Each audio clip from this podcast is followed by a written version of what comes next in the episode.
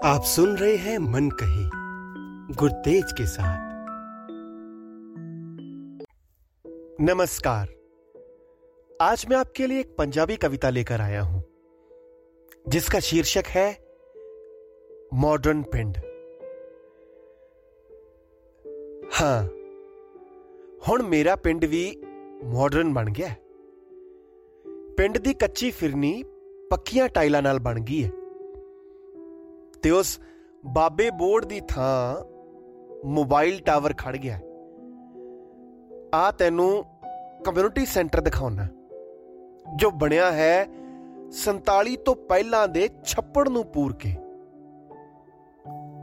ਉਹ ਦੇਖ, ਉਸ ਸੱਥ ਵਿੱਚ ਸਿਰਫ ਉਹ ਬਜ਼ੁਰਗ ਬੈਠੇ ਨੇ ਜਿਨ੍ਹਾਂ ਨੂੰ ਮੋਬਾਈਲ ਚਲਾਉਣਾ ਨਹੀਂ ਆਉਂਦਾ, ਜਾਂ ਜੋ ਰਾਮਬਾਗ ਜਾਣ ਦੀ ਤਿਆਰੀ 'ਚ ਨੇ। ਬਾਕੀ ਗੱਭਰੂ ਤਾਂ ਆਪਣੇ ਕਮਰਿਆਂ ਅੰਦਰ ਤਕਨੀਕੀ ਬੇੜੀਆਂ 'ਚ ਕੈਦ ਹਨ। ਲੱਭੂ ਨਾਈ ਦਾ ਮੁੰਡਾ ਹੁਣ ਸਾਕ ਲੈ ਕੇ ਨਹੀਂ ਜਾਂਦਾ। ਗੇਜੇ ਲੋਹਾਰ ਦਾ ਮੁੰਡਾ ਵੀ ਪਟਵਾਰੀ ਬਣ ਗਿਆ। ਹੈ।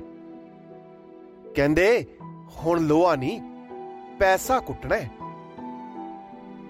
ਦਿਆਲਦਾਸ ਦਾ ਅਖਾੜਾ ਉਹ ਵੀ ਅੱਜ ਕੱਲ ਸੁੰਨਾ ਜਿਹਾ ਹੀ ਹੈ। ਕਿਉਂਕਿ ਨਵੇਂ ਸਰਪੰਚ ਨੇ ਜਿਮ ਲਈ ਗ੍ਰਾਂਟ ਦਿੱਤੀ ਹੈ। ਕੱਚੇ ਕੋਠੇ ਹੁਣ ਬਰਸਾਤ 'ਚ ਨਹੀਂ ਚੁੰਦੇ ਮਾਰਬਲ ਲੱਗ ਗਿਆ ਇੱਥੇ ਵੀ। ਸ਼ਾਇਦ ਤਾਈਓ ਤਾਂ ਚਿੜੀਆਂ ਦਾ ਚੰਬਾ ਕਿਸੇ ਲੱਕੜ ਦੇ ਬਾਲੇ ਦੀ ਤਲਾਸ਼ 'ਚ ਕਿਤੇ ਦੂਰ ਉੱਡ ਗਿਆ ਹੈ। ਨਵੀਂ ਬਹੂ ਦੇ ਹੱਥ ਦੁਖਦੇ ਸੀ। ਇਸੇ ਲਈ ਕੱਲ ਵੇਚ ਹੀ ਦਿੱਤੀ ਰਤਨੋ ਗਾਂ ਉਹਨੇ। ਉਹ ਜੋ ਸਾਹਮਣੇ ਡੇਰੀ ਤੇ ਦੁੱਧ ਲਈ ਡੋਲਣੀ ਲੈ ਖੜੋਤਾ ਹੈ। ਹਾਲੀ ਪਾਲੀ ਭਾਈ ਪੰਡਤ ਮੌਲਾਨਾ, ਕੋਈ ਵੀ ਪੌ ਫਟਾਲੇ ਤੋਂ ਪਹਿਲਾਂ ਹੁਣ ਕੰਬਲ ਨਹੀਂ ਛੱਡਦੇ। ਕਿਉਂਕਿ ਅਸੀਂ ਵੀ ਤਾਂ ਅੱਗੇ ਵਧਣਾ ਹੈ। ਉਹ ਜ਼ਰਜ਼ਰ ਜੀ ਕਰਦੀ ਹੋਈ ਬੁੱਢੀ ਇਮਾਰਤ ਦਿਖਦੀ ਹੈ। ਇਹ ਵਿਦਿਆ ਦਾ ਸਭ ਤੋਂ ਪੁਰਾਣਾ ਮੰਦਰ ਹੈ, ਜਿਹਨੂੰ ਇੱਕ ਕਨਵੈਂਟ ਨਾਮੀ ਦੀਮਕ ਨੇ ਖਾ ਲਿਆ ਹੈ।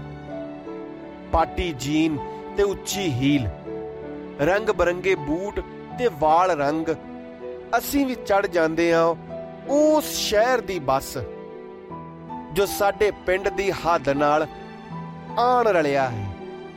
ਹਾਲੇ ਕੱਲ ਹੀ ਉਹ ਨਕਸ਼ਾ ਪਾਸ ਹੋਇਆ ਹੈ ਵੱਡੇ ਗगनਚੁੰਬੀ ਮਾਲ ਦਾ, ਜੋ ਉਸ ਜਗ੍ਹਾ ਤੇ ਬਣਿਆ ਹੈ, ਜਿੱਥੇ ਵਿਹੜੇ ਵਾਲੇ ਰਹਿੰਦੇ ਨੇ।